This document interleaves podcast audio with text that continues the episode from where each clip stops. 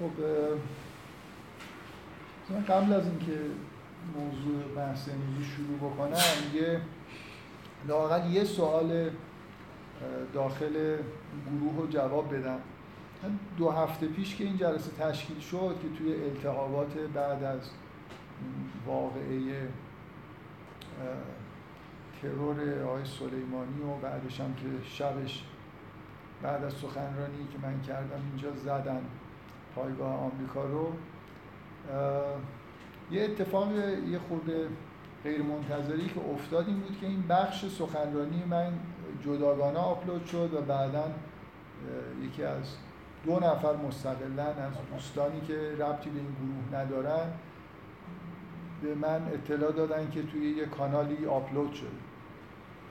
منم خواهش کردم که از اون ادمین اون کانال بخوام که سخنرانی رو برداره و خوشبختانه هم بلا فاصله اونو از اونجا برداشتن. گاهی اوقات ممکنه مقاومت هم بکنن. خیلی چیز نداشتن قانونی وجود نداره که حالا من بخوام بگم که باشه اونجا یا نباشه. یکی از دوستان توی گروه پرسید که چرا چه اشکالی داشت که اونجا باشه؟ من حداقل می‌خوام در ادامه اون موضوع اینو جواب بدم برای اینکه فکر می‌کنم از لحاظ اینکه بگم چه چیزایی رو دوست چون توی همون کانال و کانال های دیگه اون سخنرانی که من توی تورنتو کردم هست. و من نه تنها متعرض نشدم که چرا گذاشتم بلکه خوشحالم شدم و دوست داشتم که جایی بیشتر چون کامنت هایی که میاد درباره سخنرانی اونا خیلی مفیده. اگه آدمایی که توی این گروه نیستن گوش بدن. ولی این یکی خورده فرق داشت. من می‌خوام فرقش رو بگم برای اینکه اگه موردهای مشابه چون حدسم اینه که یکی از بچه های خود این گروه اینو فرستاده برای اون کانال. بنابراین می‌خوام چند دقیقه وقت بذارم که بگم چه چیزهایی رو دوست دارم که منتشر بشه و چه چیزهایی رو دوست ندارم. این نکته اول این که کلا من هیچ وقت توی مسائلی که جهالت سیاسی یا اجتماعی دارن و خیلی ملتهب هستن معمولا اظهار نظر نمی کنم برای اینکه نه اینکه اظهار نظر من ممکنه خیلی احساسی یا ملتهب باشه شنونده ها معمولا در اون شرایط ممکنه درست مطلب رو نگیرن. و اصولا هم که در مورد مسائل سیاسی مستقیما اظهار نظر نمی کنم یه خورده زیادتر از اونی که من میل دارم به نظرم میاد که توی فضای موجود سخنرانی سیاسی حساب میشه. در حالی که واقعیتش اینه که از نظر من تحلیل سیاسی به اون صورت نبود. داره بخشای شاید نکته دوم که قبلا گفتم اینه که وقتی که شما در مورد یه چیزی صحبت می‌کنید و توی ایران هستید و نمی‌تونید همه چیزهایی که تو دلتون هست بگید به دلیل ممنوعیت هایی که وجود داره خب چیز جالبی از آب در نمیاد. مثل اینکه نصف حرفا رو می‌زنید نصفش رو نمی‌زنید. کلا اینجور صحبت ها همیشه این ویژگی رو داره. در مورد این سخنرانی هم همینطور. من خیلی یه چیزی چیزایی که می‌خواستم بگم و دو تا نکته رو گفتم ولی خب موضوعی که به خیلی چیزهای دیگه هم که باید گفته می‌شد اشاره نکردم. و تصور من اینه که تا وقتی توی این گروه که افرادی توی گروه هستن که سخنرانی های قبلی منو احتمالا گوش دادن می‌دونن من چجوری فکر می‌کنم شاید سوء تفاهم پیش نیاد. ولی برای کسی که بیرون این گروهه مطمئنا سوء تفاهم پیش میاد که من از چه موضعی دارم مثلا با آمریکا مخالفت می‌کنم. نمونهش اینه در مورد این سخنرانی فکر کنم این مسئله وجود داره. اصل ماجرا ولی این. این دو تا نکته گفتم که اینکه من از چیزهای سیاسی و مسائل ملتهب و اینکه جایی که نمی‌تونم حرفم رو صریح بزنم و مجبورم بعضی از قسمت ها رو خودم سانسور بکنم خوشم نمیاد. ضرورتا ممکنه یه حرفی زده باشم ولی چندان راضی نیستم. مثل اینکه یه حرفیه که از گفتنش احساس رضایت ندارم. ولی اصل ماجرا اینه چیزی که می‌خواستم توضیح بدم اینه. چرا اون یکی سخنرانی مثلا همونجا آپلود شده منم هیچ اعتراضی ندارم. خوشحالم هستم چون یه نفر reaction نشون داد نسبت بهش. و ماجرا اینه که این این سخنرانی یه زمینه ای بر سه تا چهار تا سخنرانی درباره آمریکاست که اونا هم یه جوری ادامه سخنرانی هایی هستن که تحت عنوان سرمایه سالاری من کردم. و صد درصد مطمئنم کسی که اون حرفا رو گوش نکرده درست متوجه نمیشه اصلا اینجا من نکته اصلی حرفی که دارم می‌زنم چیه. همون کسایی که به من اطلاع دادن که یه همچین چیزی آپلود شده فیدبکی درباره سخنرانی به من دادن که متوجه شدم که براشون سوء تفاهم پیش اومده که اصلا من چرا این حرفا رو دارم می‌زنم. بنابراین نکته اصلی ماجرا اینه که شما وقتی یه پیش زمینه های رو آماده کردید و اینجا من وقتی دارم حرف می‌زنم فرضم بر اینه که شما می‌دونید که مثلا مخالفت من با آمریکا چیه. یا نمی‌دونم نظر من درباره سرمایه سالاری چیه اگه نمی‌دونید خب یه خورده من خودم رو می‌تونم مبرا بکنم. بگم خب من یه گروهی درست کردم یه کانالی هست. گروهی من درست نکردم کانالم خودش به وجود اومده. ولی بالاخره سخنرانی های من یه جایی هست. و اگه یه نفر عضو این گروه منو می‌شناسه بنابراین تقصیر خودش اگه اون سخنرانی رو گوش نکرده و دچار سوء تفاهمه ولی همینطوری یه تیکه از سخنرانی منو بردارید یه جایی بذارید یه نفر همون گوش بده و یه چیزی بدی بفهمه تقصیر اون کسیه که اونو گذاشته. برای اینکه یه جایی گذاشته که مردم نمی‌دونن که من مثلا فرض کنید حرفی که دارم می‌زنم بر, چه اساسی. نمونه خیلی واضحش اینه که خیلی بدتر از این. یعنی من اونجا اعتراضی نکردم چون فکر نمی کنم آدم آشنایی واسطه بوده که این اتفاق بیفته. چندین ساله که قسمت سوم یا چهارم صحبت هایی که من درباره فیلم هامون توی اون جلسات روانکاوی و فرهنگ کردم و یه سایتی همون پیاده سازی ای رو برداشته به عنوان نقد فیلم هامون گذاشته اسم منم نوشته. شما تصورش بکنید که اولا جلسه سوم یا چهارم رو گذاشته. قبلش کلی چیزای دیگه گفته شده. بعد اون سخنرانی فرضش اینه که شما فروید رو فهمیدید یونگ رو فهمیدید حتی نحوه استفادهشون توی نقد و آثار هنری رو بلدی. حالا داریم یه چیزی مثلا میگیم که از همون ابزار استفاده بکنیم ببینیم فیلم هامون یعنی چی. اصلا من نمی‌دونم جلسه سوم چهارمش اونجا چی کار می‌کنه و یه نفر بخونه چی می‌فهمه ازش. این مشکل اینه دیگه. مشکل اینه که این کار یعنی آپلود شدن این سخنرانی یه چیزی شبیه به نظر من اون قسمت سوم چهارم نقد و هامون رو یه جایی گذاشتن. یعنی کسی که میشنوه و می‌خونه اون چیزی رو که واقعا باید بفهمه رو به نظر من نمیفهم و من نه با اون کانال مشکلی دارم نه و وقتی یه تک سخنرانی می‌کنم مثل مثلا تورنتو فرضم اینه که این آدمی که اینجا نشسته اولین بار و آخرین بارش حرفای منو گوش میده. بنابراین مبنایی نداره حرف من که بهش اشاره نکنم. تک سخنرانی ها اینجوری هم ولی وسط یه مجموعه سخنرانی به نظر من من گفتم اینو بگم که اگه بعدا هم کسی خواست در یه کانال یه سخنرانی بذاره اینو رعایت بکنید که اون سخنرانی های مستقل. یا اگه یه مجموعه سخنرانی همشو بگید بذارم این منظورم اینه که از یه جایی که شروع بشه که مشکلی به وجود نیاد توی فهمش. این اصل ماجرای مربوط به سخنرانی و برداشتنش که خوشبختانه خیلی سریع برداشتم. من یه ذره نگران بودم که حالا طول بکشه. تو اون لحظه ای که برای من فرستادن هشت هزار نفر اونجا علامت خورده بود که دیدن. حالا چند نفرشون گوش کردن. بگذاریم.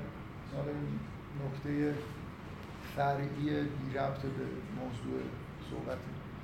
آها یه چیزی بذارید بگم. اینم واقعا یکی از هیچ چیزی لذت بخشتر از این نیست من گاهی اوقات از مستمعین سخنرانی های خودم حرفا و چیزایی میشنوم که برای من معنیش اینه که یه چیزایی رو خیلی خوب فهمیدم.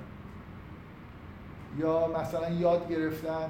مثلا فرض کنید یه نفر یه چیزی بگه مثلا یه پدیده فرهنگی رو تحلیل یونگی بکنه و یا در مورد قرآن من الان دوستانی هستن که گاهی اوقات این نکاتی در مورد بعضی از سوره ها میگن که من خودم ندیدم. خیلی لذت بخشه دیگه اینکه شما یه چیزی سعی کرده باشید یاد بدید ببینید که طرف خیلی خوب فهمیده و نه اینکه همون حرف شما رو داره بهتون می‌زنه.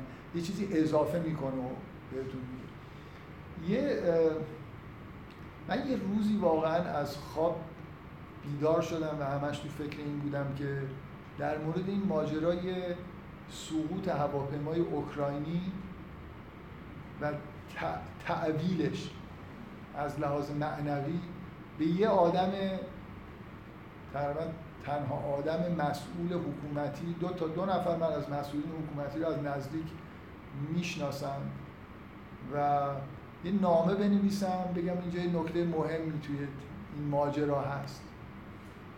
و همون روز که کلنجار می‌رفتم که این کار بکنم یا نکنم یکی از دوستان توی گروه یه تعویلی از این ماجرا. اصلا مهم نیست که این تعویل خوب بود یا بد بود. اینکه اینکه آدما یاد بگیرن.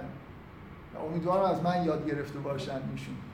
که و وقایعی که اتفاق میفته مثل رویاها تقریبا با همون منطق قابل تعویلن. ایشون یه مثالی از منو نقل کرد که به این دلیل مثلا قبلا یه جایی من اشاره کردم که انگار گاهی محتوای سمبولیک رویا ممکنه در واقعیت ظاهر بشه. دلیلی که شاید اگه بهش ارجاع می‌دادن اصلا یه جایی من در این مورد مفصل صحبت کردم. به از جلسات یوم. توی داستان یوسف حرف از این نیست که یوسف تعویل رویا یاد گرفته. تعویل احادیث.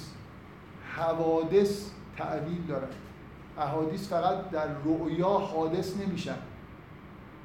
حوادث مهمی که در جهان اتفاق میفتن معانی رمزی و سمبولیک دارن که یه آدمی که تعویل احادیث بلده چیزایی ممکنه در موردشون بفهمه.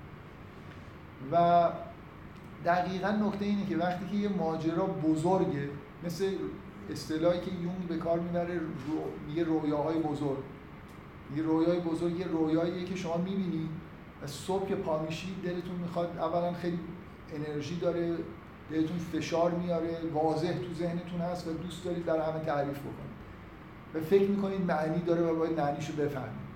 حوادث هم همینجورن اینکه امشب حمله شده به یه پایگاه آمریکایی و چند ساعت بعد یه هواپیمای مسافربری افتاده آدم اون ذهن آدم قلقلک میده تحریک می‌کنه که این اینا حوادث بزرگی هستن و می‌تونست این اتفاق نیفته. دو تا دنیا به نظر من دو تا, دو, تا دنیا برای حداقل مسئولین جمهوری اسلامی وجود داشت. دنیایی که هواپیما اوکراینی صبح بیفته و دنیایی که نیفته. زمین تا آسمان این دوتا با هم دیگه فرق می‌کنه. می‌شد می‌شد این ماجرای پیروزی قاطع در مبارزه با آمریکا باشه. بزنن و اونا هم کوتاه بیان. حالا با هر جست احمقانه ای که نمی‌دونم یارو یارو صبح توییت کرده که all is well مثلا.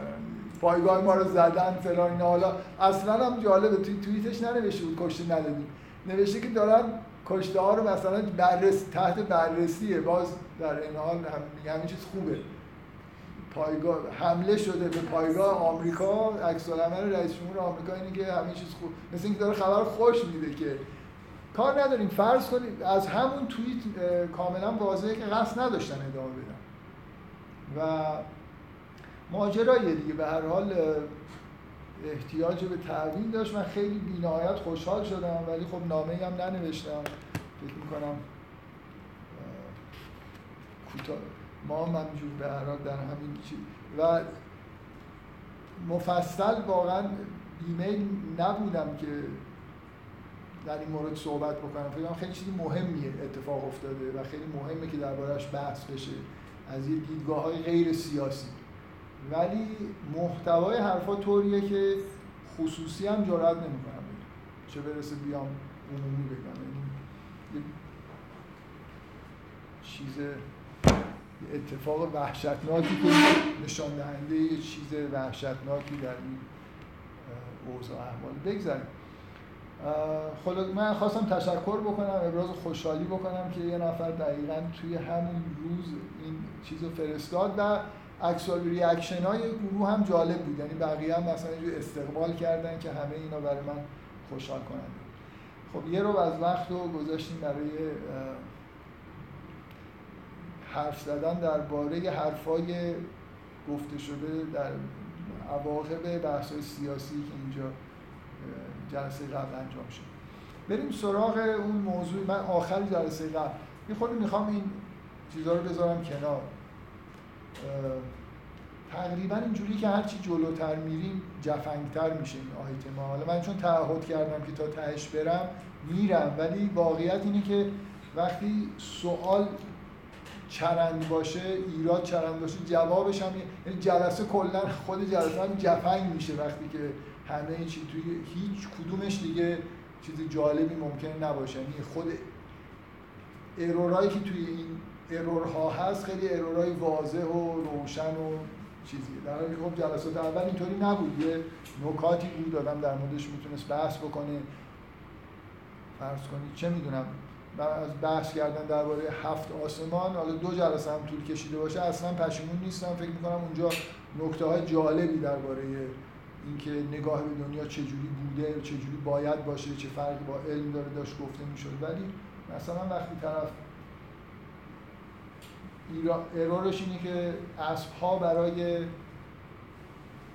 سواری خلق شدن. و فکر کنید error ش چیه؟ بله.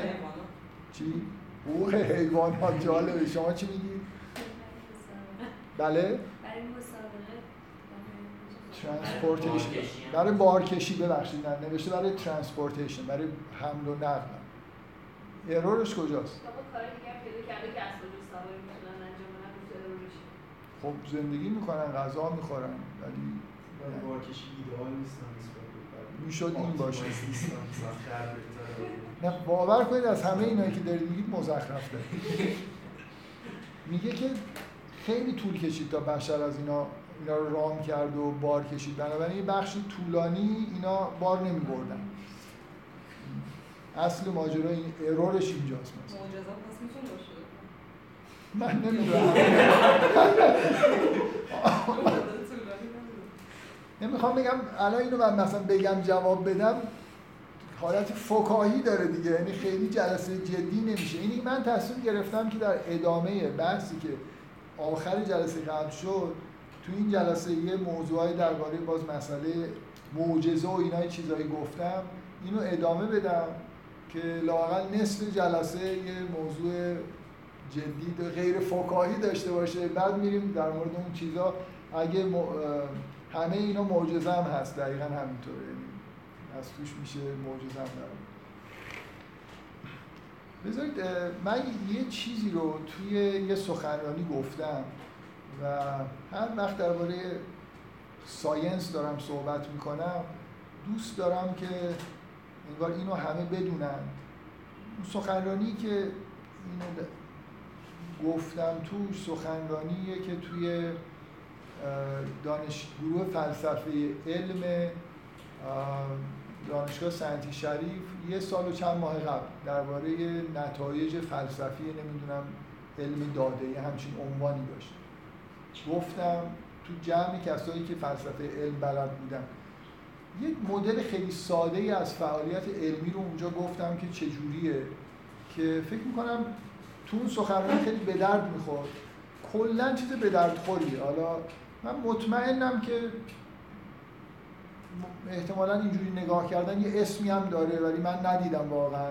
حالا اگه کسی اسمشو می‌دونه بگه خیلی خوبه که گاهی یه چیزی اینقدر ساده است که ممکنه اصلا اسمم براش نذارن دیگه. چیزی که می‌خوام بگم خود به طور خلاصه اینه که شما می‌تونید فعالیت علمی رو این شکلی آخر این سخنرانی که چند وقت پیش توی دانشکده فیزیک شریف کردم به این اشاره کردم. ببینید کلا شما می‌تونید ساینس رو اینجوری بهش نگاه کنید. علم تجربی رو. که کاری که می‌خوایم انجام بدیم اینه که اولا یه experiment هایی ترتیب میدیم. حالا این می‌تونه observation باشه می‌تونه experiment توی آزمایشگاه باشه. بالاخره یه کار تجربی می‌خوایم انجام بدیم. اینو می‌تونید با یه طبق همین عادتی که مخصوصا بچه های مهندسی حداقل همه چیزی به صورت سیستمی که ورودی خروجی داره نگاه بکنید یه box در نظر بگیرید که یه سری input داره یه سری output داره. یه experiment در واقع چیه؟ experiment مثل یه box در نظر بگیرید input ها چیا هستن؟ فکر کنید من الان یه مثال خیلی ساده. یه مدار الکتریکی رو فرض کنید میبندم. یه مثلا پیل الکتریکی رو وصل می‌کنم به یه مقاومت و خازنی که با هم دیگه سری شدن خب یه مدار خیلی ساده در نظر بگیرید حالا کاری که می‌خوام انجام بدم چیه؟ بذار اصلا یه ببخشید یه مقاومت بذارید با یه پیل الکتریکی. خب اینو که وصل می‌کنم یه جریان مستقیمی رد میشه ازش. پیل الکتریکی یه ولتاژی داره که یه ولتاژ فیکسیه. من این پیلی که انتخاب کردم مثلا فرض کنید 12 ولت ولتاژ داره. مقاومتی هم که در نظر گرفتم از توی جعبه ای که مقاومت داشتم برداشتم اونجا وصل کردم. فرض کنید که می‌دونم که چقدر چیز مقاومت داره. خب یه چیزی رو حالا می‌خوام اندازه بگیرم. می‌خوام ببینم این ولتاژ رو به اون مقاومت وصل می‌کنم چقدر جریان از توی این مدار میگذره. بنابراین یه آمپرمترم سر راش قرار میدم که جریان رو برای من بخونه. خب؟ حالا این یه experiment دیگه. فرض کنید می‌خوام اصلا قانون رابطه بین ولتاژ و جریان و مقاومت رو برای اولین بار در دنیا بررسی بکنم. فرض کنید ماجرا اینه. یا همین الان می‌خوام به دانش آموز این experiment رو بدم. ورودی های من چی هن الان تو این experiment؟ ورودی های من یه ولتاژیه که خودم دوازده ولت در نظر گرفتم جریان من ولتاژ ثابت مثلا پیل منه. و یه مقاومت هم فرض کنید دو اوم برداشتم انتخاب کردم اونجا گذاشتم. پس دو تا مثل این که این experiment اینجوریه که دو تا ورودی داره و یه خروجی هم دارم می‌خونه یه دستگاه اندازه‌گیری گذاشتم که یه چیزی رو برای من می‌خونه. در واقع اینجوری می‌تونم بگم که حالا ممکنه من در دنیای واقعی ولتاژ پیل الکتریکی خودم رو اندازه نگرفته باشم. من که روش نوشته 12 ولت و منم به اون کارخونه اعتماد دارم که این واقعا 12 ولت مقاومت هم که روش یه علامت هایی هست که میگه که اینا چقدر چند اوه مقاومت داره. ولی اگه این موضوع اعتمادتون رو بذارید کنار در واقع مسئله اینه که مثل اینه که من اول دو تا measurement ولتاژ پیلم و اندازه می‌گیرم اعتماد نمی‌کنم. مقاومت اون اهم در واقع اون مقاومت هم اندازه می‌گیرم. اینا رو می‌ذارم. بعد experiment هم رو انجام میدم ببینم چه جریانی ازش میگذره. خب؟ بنابراین ورودی خروجی یه چیزای اندازه گرفته شده است دیگه. ببینید چند تا measurement اندازه می در واقع توی کارتون هست. یه سری ورودیاتون هم که experiment رو باش ست کردید. معمولا یکی دو تا چند تا عدد هم به عنوان خروجی دارید می‌خونید. حالا experiment می‌تونه خیلی از این پیچیده تر باشه.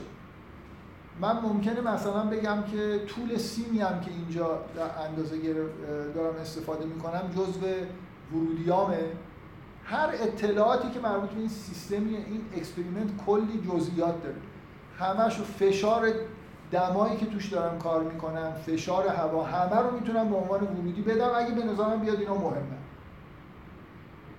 من نمی‌دونم مثلا به عنوان دانشمند ممکنه شک بکنم که تنها عاملایی که جریان رو تعیین می‌کنه همین دوتا پارامتر ولتاژ و میزان مقاومت هستن. فکر کنید مثلا قانونا رو هنوز نمی‌دونم یا شک کردم چیزهای دیگه هم ممکنه اندازه‌گیری بکنم پس حتی توپولوژی مداری که وصل کردم به اصطلاح.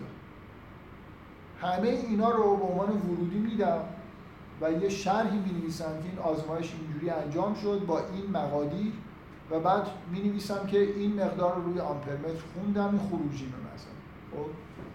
حالا می‌تونه ورودی ها فقط عدد نباشه مثلا توپولوژی مدار یه چیز یه گراف باید بکشم که مدار رو اینجوری بستم.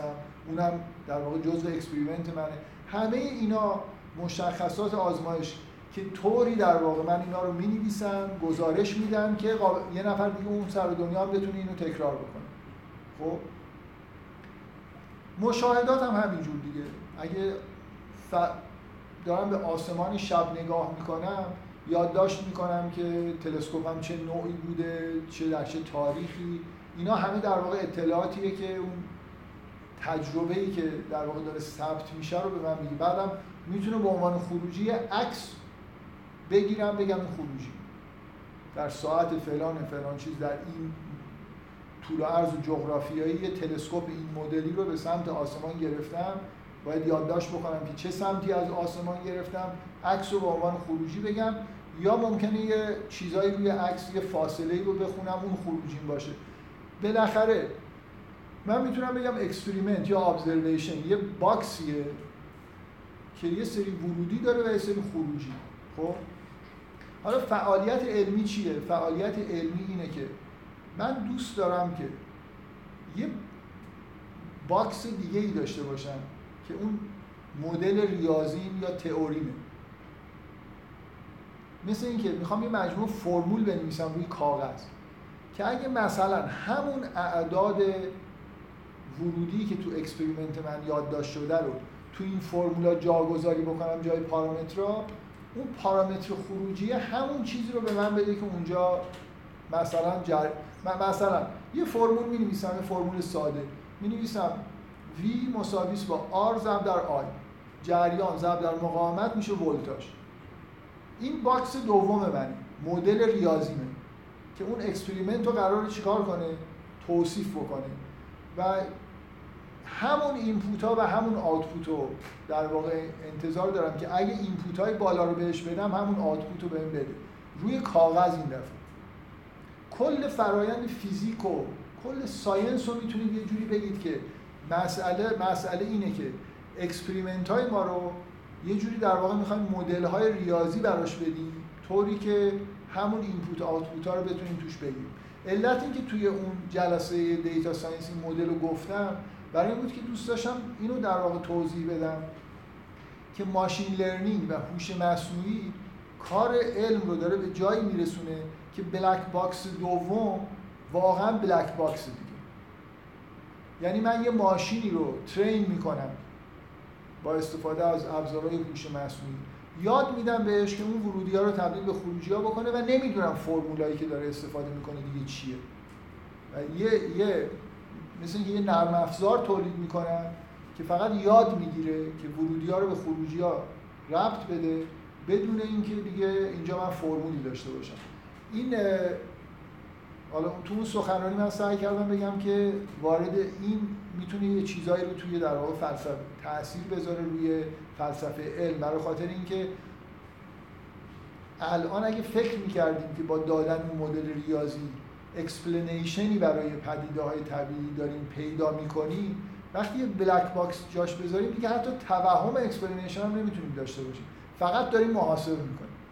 یعنی اگه تاریخ علم یه رقابتی بین computation و explanation در نظر بگیری توی مرحله داریم وارد میشیم که اصلا explanation داره به صفر نزدیک میشه. برای خاطر اینکه کسی دیگه نمی‌پرسه که اون black box دوم چجوری داره کار می‌کنه. فقط محاسبه داریم انجام میدیم. خب؟ این اینکه چرا اونجا اینو احساس کردم خوبه بگم این مدل این بود که توضیح خوبی بود برای اینکه black box دوم لزوما یه مدل ریاضی explicit ی که روی کاغذ نوشته شده دیگه نیست. یه چیزیه یه جایی بدون اینکه من بدونم واقعا محاسبه رو چجوری داره انجام میده. یه کامپیوتری داره این کار برای من انجام میده بدون توضیح. کامپیوتر حتی به منم توضیح نمیده که چی کار داره می‌کنه. چه برسه من بخوام بعدا به دانشجوی خودم بگم که اینجا چجوری این محاسبه انجام شده و معنیش چی خب بیاید این مدل در نظر بگیرید. من یه, یه سخنرانی که چند ماه پیش کردم اینم در واقع فر اگه گوش نکردید دو سخنرانی به عنوان مقدمه این چیزایی که این جلسه دارم میگم خوبه. اینکه کل این فرایند وقتی که نگاه می‌کنید به وضوح یه سری پیشفرض ما الان داریم که یه همچین ف... اگه مثلا یه نفر به طور حالا ad hoc قبول بکنه که scientist یه همچین فعالیتی رو در طول تاریخ انجام داده از گالیله به این ور scientist بیشتر یعنی فیزیکدان. کسایی که دنبال قوانین بنیادی جهان هستن نه. مثلا جامعه شناس ممکن اونقدر computation انجام نداده باشه. به هر حال حالا هسته مرکزی science و فیزیک در نظر بگیرید که حالا فعلا یه عده سعی می‌کنم بگن این مورد مناقش است به هر حال علمی که قوانین بنیادی جهان رو می‌خواد به ما برای ما کشف بکنه اسمش از علم فیزیک. نه شیمیه نه زیست شناسیه نه این چیزی دیگه اگه قبول بکنید که فعالیت ساینس به طور خلاصه یه همچین چیزیه حالا مثلا فرض کنید ما در مورد این که آزمایش ها تکرار پذیر بذارید قسمت experiment رو بذاریم کنار. در مورد این مدل ریاضی فرضایی کردیم. اولا کلا فرض کردیم که این کار ممکنه. یعنی ناخواسته توی توی science یه چیزی وجود داره به اسم methodological naturalism. این که پدیده های طبیعی توضیح های طبیعی دارن. یعنی من می‌تونم با همون پارامترهای قابل اندازه گیری یه فرمولایی بنویسم و بگم که چه اتفاقی اینجا میفته خب؟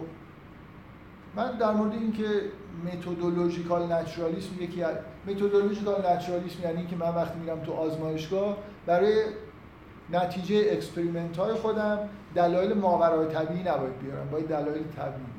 و اگه نتونستم بیارم فرمولی به دست نیاوردم هیچ توضیحی ندارم میگم که نتونستم به دست بیارم. نمیگم که توضیح طبیعی ندارم. میگم نه فعلا بهش نرسیدم. حالا یا یه جواب این شکل. مثالی که دوست دارم بگم نه به دلیل اینکه اخیرا یه بحثی توی کلاس شده هر وقت این حرفو می‌زنم میگم که scientist حق نداره به اگه نتیجه آزمایش اون چیزی که تئوری بهش می‌گفت نشد حق نداره بگه جن اومده نتیجه آزمایش منو خراب کرده مثلا. یه موجودات ماورای طبیعی خبیسی اومدن می‌خواست تئوری من درسته ولی آزمایش ها رو خراب می‌کنن. اینا مثلا از ماورای طبیعی. اینجور توضیحات به درد آزمایشگاه علمی نمی‌خوره.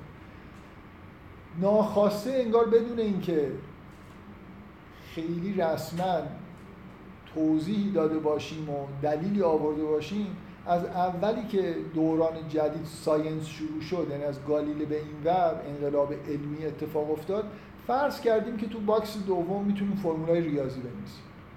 قوانین جهان جهان قانونمند اولا قوانین جهان ریاضی هستن و علت ها علت های فاعلی هستن علت های غایی نیستن. علت ها همه طبیعی هستن. همینطور می‌تونید یه لیستی من تو اون جلسه ای که توی دانشگاه فیزیک داشتم سعی کردم فقط همین رو جا بندازم که ما کلی پیشفرض داریم برای فعالیت علمی قوانین جهان همه جا یکسان. به جغرافیا ربط ندارن یعنی یه حالت همگنی مثلا در دنیا فرض می‌کنیم. خیلی چیزاست رو فکر کنی کلی ما در مورد قوانین اینکه اصلا قوانینی وجود داره. اینکه این قوانین همه جا یکسانن. و به صورت ریاضی قابل بیان هستن. من اونجا تو اون سخنرانی که حالا یه خورده مستمع فیزیکدان بودن روی این بحث کردم که تلویحا فرض کردیم که ریاضیاتی که می‌تونیم استفاده بکنیم و قوانین باید بر اساسش نوشته بشن ریاضیات کامپیوتیشنال حتی. نه فقط ریاضیه مثل اینکه به یه نوع خاصی از ریاضیات هم اعتقاد داریم. اینا ممکنه درست باشن ممکنه نادرست باشن. پیشفرزای ما هستن. ما من وقتی که یه چیز رو به عنوان پیشفرض در نظر می‌گیرم چجوری ممکنه این پیشفرض رد بشه؟ اینکه یه جایی به یه پدیده‌ای برسم که نتونم مثلا این experiment رو براش این black box رو درست بکنم دیگه خب؟ ولی اگه science به همچین جایی برسه آیا پیشفرضا رو کنار می‌ذارم؟ اون بحث من تو جلسه دانش... تو دانشگاه فیزیک این بود که چی کار باید کرد؟ وقتی یه experiment ی میاد که مدل ما توجیهش نمی‌کنه. بالاخره یه مشکلی وجود داره دیگه. مدل تئوری کار نمی‌کنه. باید ببینیم کد کدوم فرضامون غلطه. اونجا من در واقع در مورد این داشتم صحبت می‌کردم که یه قاعده ای وجود داره که چجوری کدوم پیشفرضا رو اول بریم سراغش بذاریم کنار. یه قاعده متدولوژیک در واقع باید وضع بشه برای این کار. و اینکه آیا در طول تاریخ این اتفاق افتاده یا نیفتاده. یعنی قاعده رعایت شده یا پس من تاکیدم روی اینه وقتی میگم که این قوانین ریاضی هستن ممکنه یه نفر فکر کنه که جهان بر اساس یه سری قوانین معنوی داره اداره میشه. قوانین معنوی. قوانین اصلی جهان یه سری قوانینی هستن که مثلا در قالب فرمول ریاضی نمی در قالب کلام می گنجن مثلا یه نفر بگه که فرزن ها یکی بگه آقا جهان طوری خلق شده که این قانون توش برقرار باشه که مثلا حق همیشه بر باطل پیروز می شود خب، قوانین جهان قوانین اصلی اخلاقی هست. نظم هایی که در جهان می‌بینیم برای خاطر اینه که چون معانی قرار درست در بیان بنابراین توی جهان منظم داریم زندگی می‌کنیم. و این توهمه که قوانین واقعی جهان ریاضی هست. من اصلا نمی‌خوام وارد این بحثا بشم. فقط چون معمولا وقتی این حرفا رو می‌زنم فیدبکی که از مردم می‌گیرم اینه که اصلا یعنی چی که قوانین ریاضی نباشن یا جهان قانونمند نباشه. می‌دونید؟ یعنی اینقدر این چیزا توی ذهن ما به عنوان چیزای بدیهی جا افتاده که حتی خلافش رو نمی‌تونیم تصور بکنیم. بنابراین یه جوری به نظر میاد اصلا انگار پیشفرضی وجود نداره. در حالی که ده ها پیشفرض میشه لیست کرد که فعالیت علمی از این پیشفرض داره استفاده می‌کنه. و من جلسه قبل نکته که گفتم می‌خوام تکرار بکنم و بحث رو ادامه بدم. اینکه ما حتی در مورد experiment های خودمون قواعد داریم پیشفرض داریم. هر چیزی رو ما به عنوان experiment قبول نمی کنیم باید measurement چیزی که داریم مطالعه می‌کنیم اندازه‌گیری های دقیق بتونیم انجام بدیم در موردش. اندازه‌گیری رو مثلا به صورت عدد بتونیم بیان بکنیم. experiment باید قابل تکرار باشه. اگه یه نفر یه experiment ی انجام بده که قابل تکرار نباشه قبول نیست. یعنی کلی در مورد اینکه چه چیزی پذیرفته میشه تو جامعه علمی به عنوان اون box اول. این در, در واقع مسئله اینه. من یه سری box هایی تولید می‌کنم تو آزمایشگاه یا حالا به صورت observation اینا موضوع مورد مطالعه من هستن که محدودیت براشون می‌ذارم قابل تکرار باید باشن دقیق باید باشن و الی آخر. و از اون طرف هم یه مدلی رو در واقع با... یه box دومی رو می‌خوام بسازم یه تئوری یا مدل ریاضی که اینا رو توجیه بکنه اونجا هم باز در مورد اینکه این مدل چی باید باشه چطور باید باشه چی کار باید بکنیم هم یه سری محدودیت ها گذاشتیم نکته اینه که یه نفر می‌تونه تو کل این پیشفرضا مثل هر پیشفرض در هر زمینه دیگه شک داشته باشه. چه چیزی به من میگه که این پیشفرزا درستن یا غلطن؟ یه, چیز، یه چیزی می‌خوام بگم که فکر می‌کنم واقعا شاید مهمترین نکته درباره علم و نتایجیه که به طور فلسفی حالا یا در زمینه دین یا فلسفه از علم یه عده می‌خوام بگیرم ببین کل ماجرا اینه که شما در صورتی من می‌تونم بگم که خب الان بذار از یه دید منفی نگاه بکنم. میگم ببین اولا تو experiment اتو محدود گرفتی.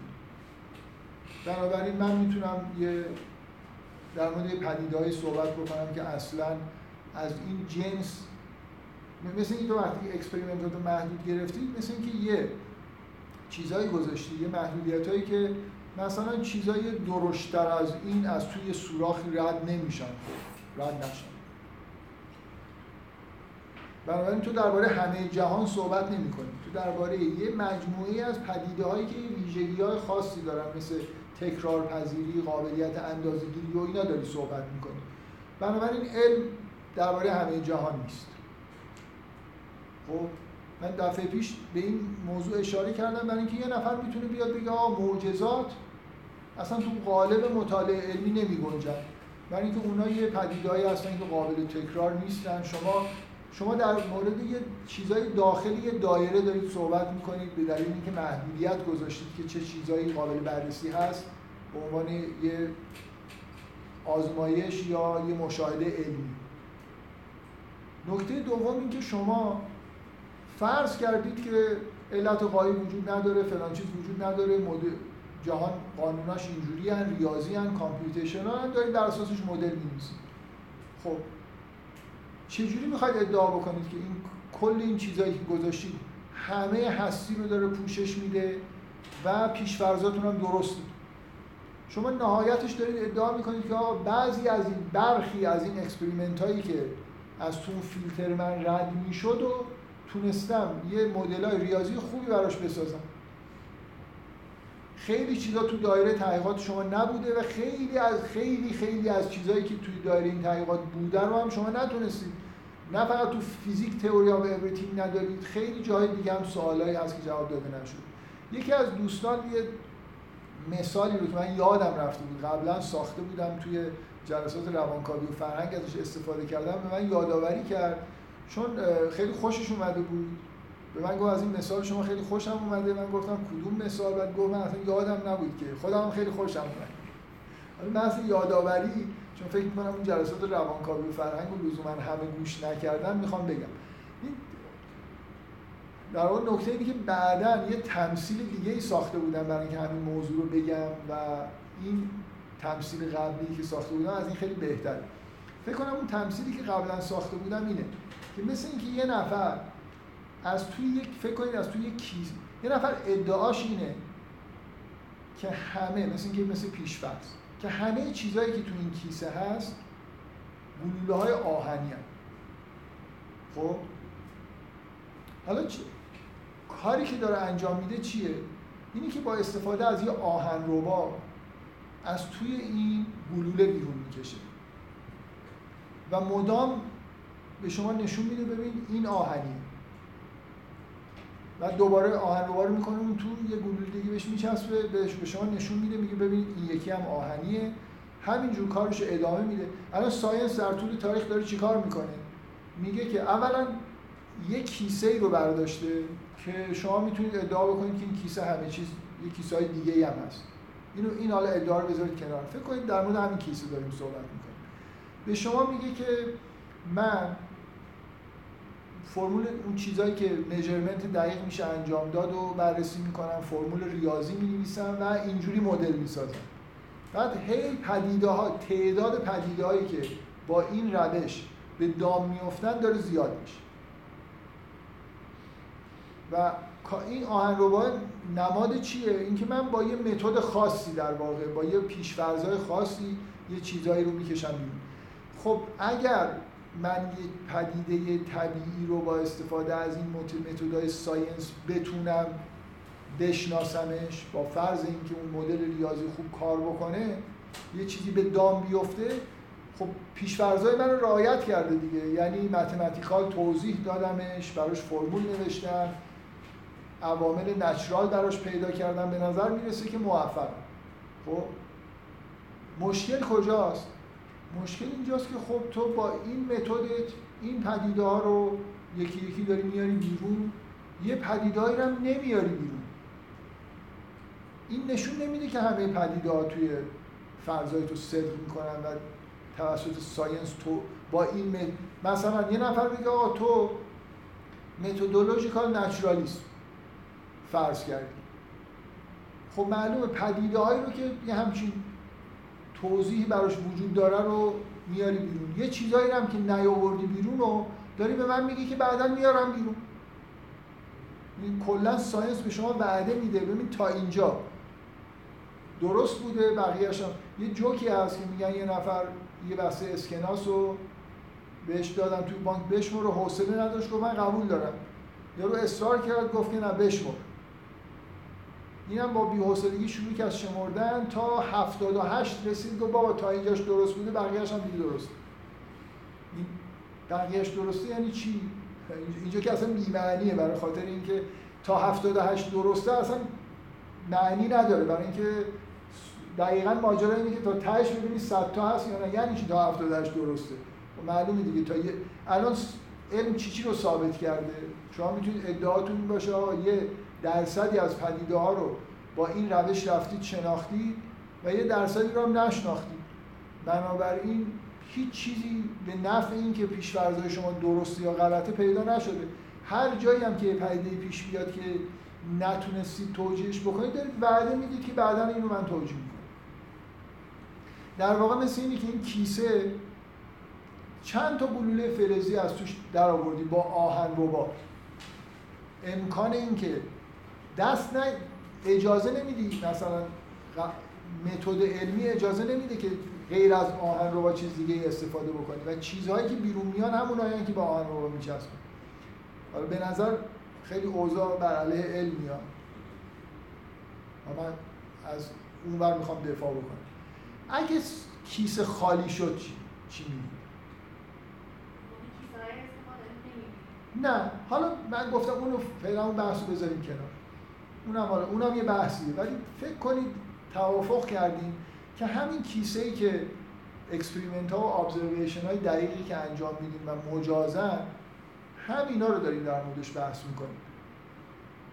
تمام من می‌خوام بگم همه ادعاهای فلسفی که حول علم شکل گرفته و می‌گیره که علم داره جهان رو می‌شناسه پیش فرزاش مثلا علم داره نشون میده که نچرالیسم درسته.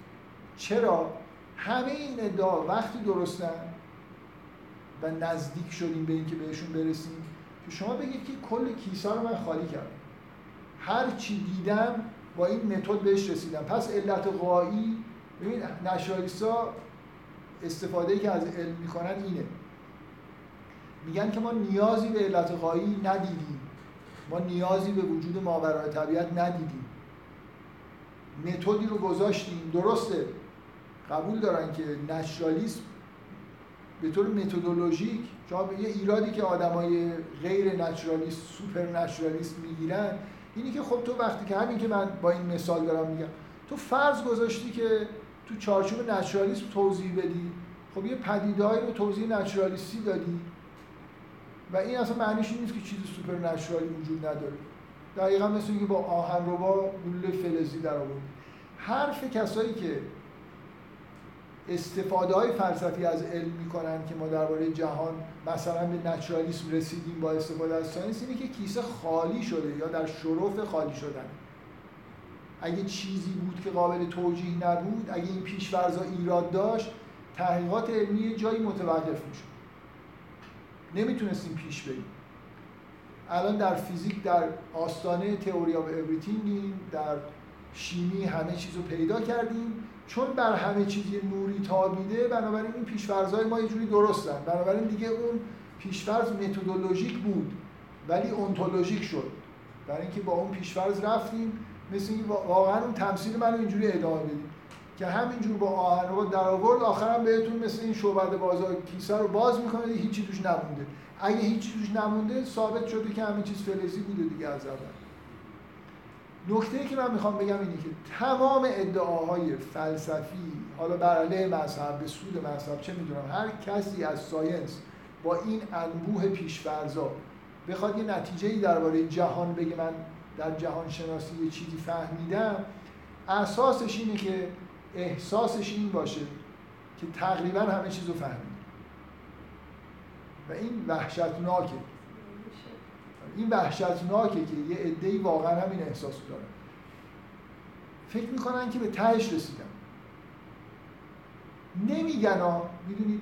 شما تمام دانشمندای بزرگ جمله هایی دارن که نشون میده که حسشون این بوده که به هیچی نرسید از یونان ابن سینا گرفته تا نیوتون انیشتین همه این آیکون های بزرگ علمی احساس جهل می‌کردن در حالی که تیپ آدمایی که atheist ن و از science استفاده می‌کنن دقیقا آدمایی که حسشون اینه که تقریبا همه چیز حل شده. دانش بر همه چیز نور افکنده و حالا هر جا رو برید نگاه کنید هیچی نفهمید.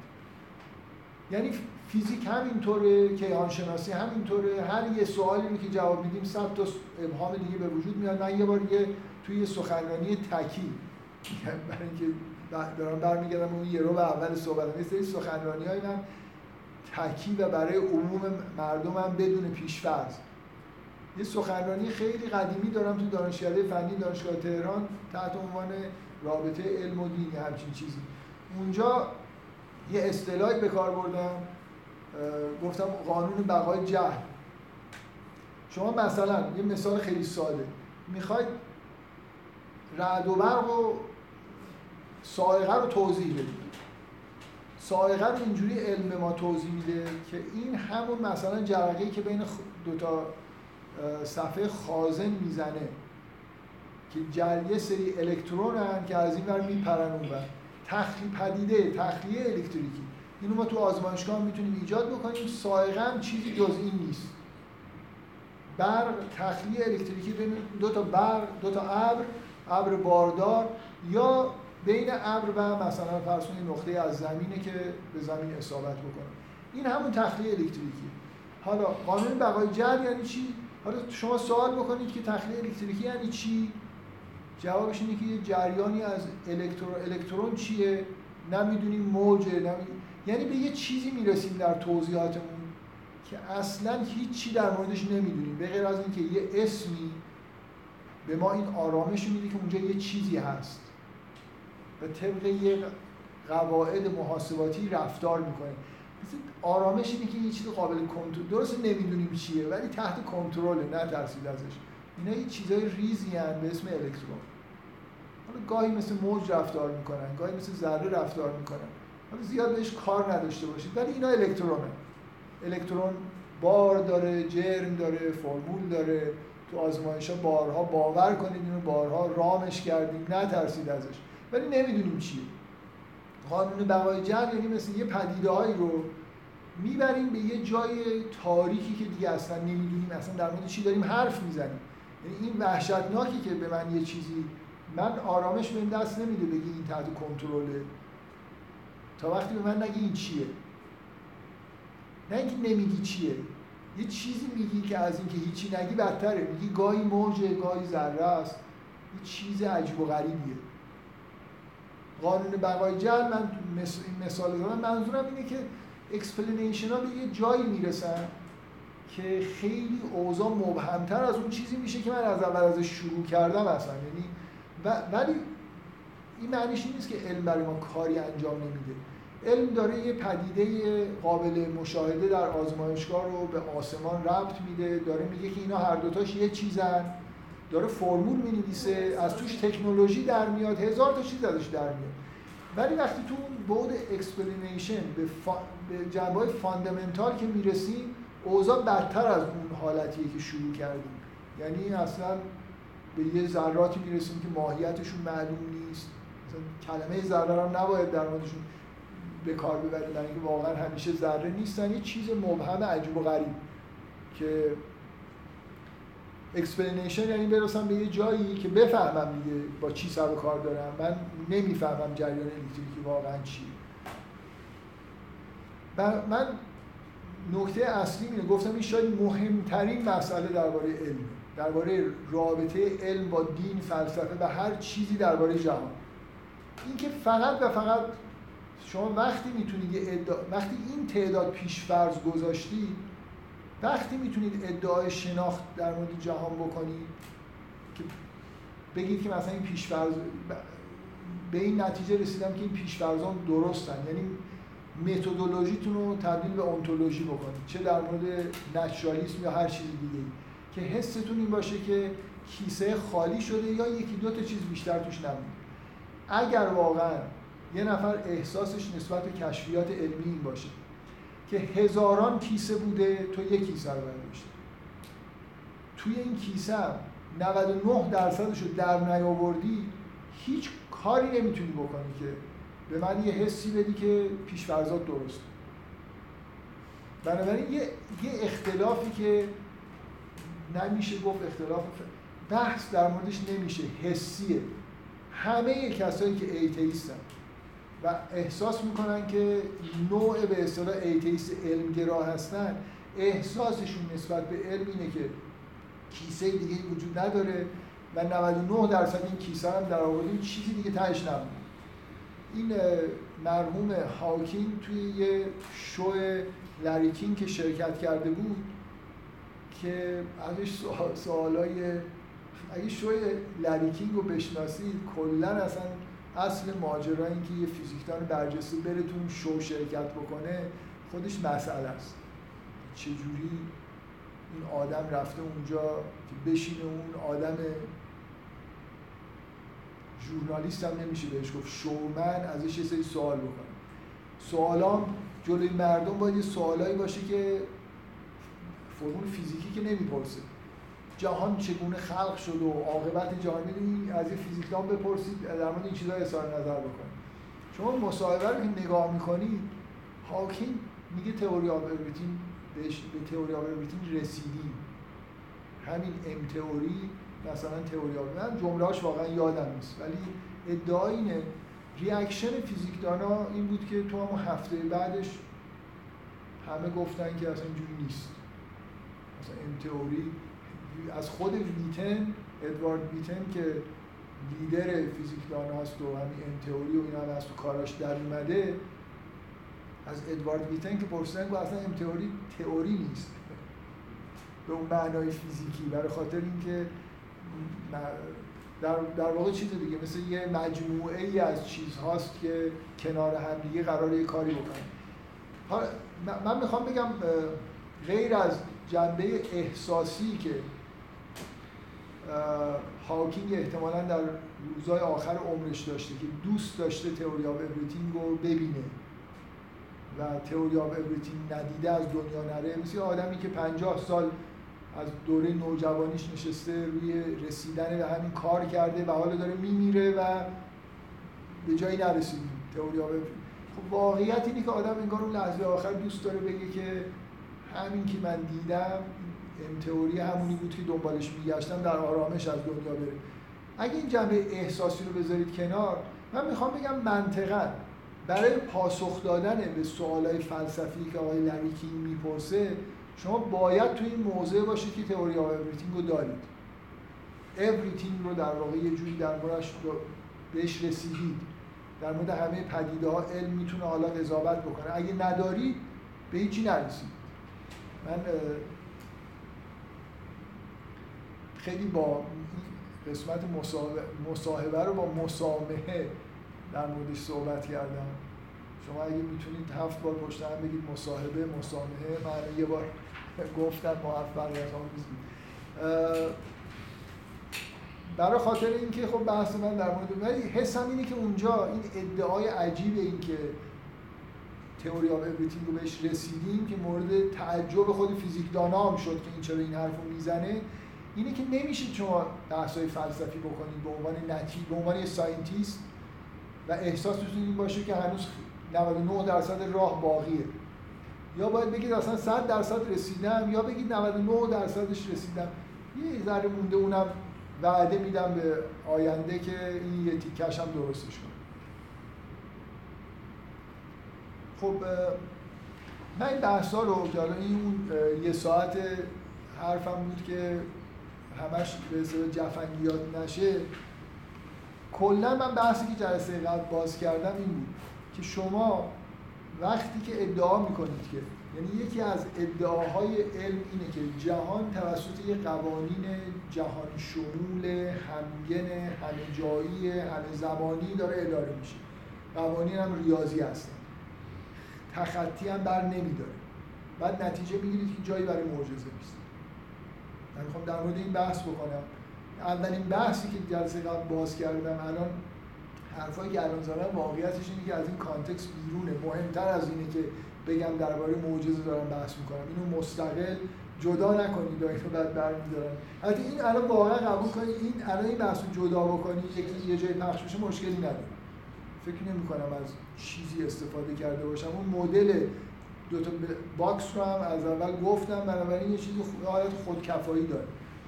ولی مطمئنا من این فکرها تو ذهن من نیست برای اینکه جواب مسئله معجزه رو بدم. یه بار کاهش پیدا نکنه. انگار ما داریم یه بحثایی می‌کنیم که از اینجا به بعدش می‌خوام درباره معجزات صحبت بکنم. اولین ادعایی اینه که نفر می‌تونه بگه آقا معجزات توی case هایی که تو بررسی نمی‌کنی. یعنی چون نوع experiment های قابل تکرار اندازه پذیر نیستن بلکه یه جور پدیده های استثنایی هستن تو اینا رو بررسی نمی کنی. تو وقتی که ادعا می‌کنی که جهان قوانین جهان شمول فلان فلان اینا داره و اینا استثنا پذیر نیست در اساس اینکه اون box اول توی شرایطی گذاشتی که چه چیزایی توی حیطه مطالعه‌ت هست یه نفر می‌تونه بگه استثنا داره ولی خارج از این حیطه که تو experiment هایی که تو بررسی می‌کنی. از نظر فلسفی و منطقی این قابل ادعاست پدیده هایی وجود دارن که از قوانین جهان شمول علمی کلا پیروی نمی‌کنن و هیچ مشکلی هم نیست. اینا علم هم هیچ به اینا کار نداره برای خاطر اینکه اینا تو شرایط ابتدایی که برای box اول در نظر گرفته اینا experiment های legitimate چیزش چی میشه؟ فارسیش experiment های قابل قبول یا قانونی مثلا ها. experiment های مجاز آفرین. اینا experiment های مجاز نیستن. تو وقتی یه چیزایی رو اجازه دادی یه چیزایی رو ندادی بنابراین یه نفر می‌تونه بگه ببین ادعای آدم مذهبی یه خورده چیز که آزار داشته باشه.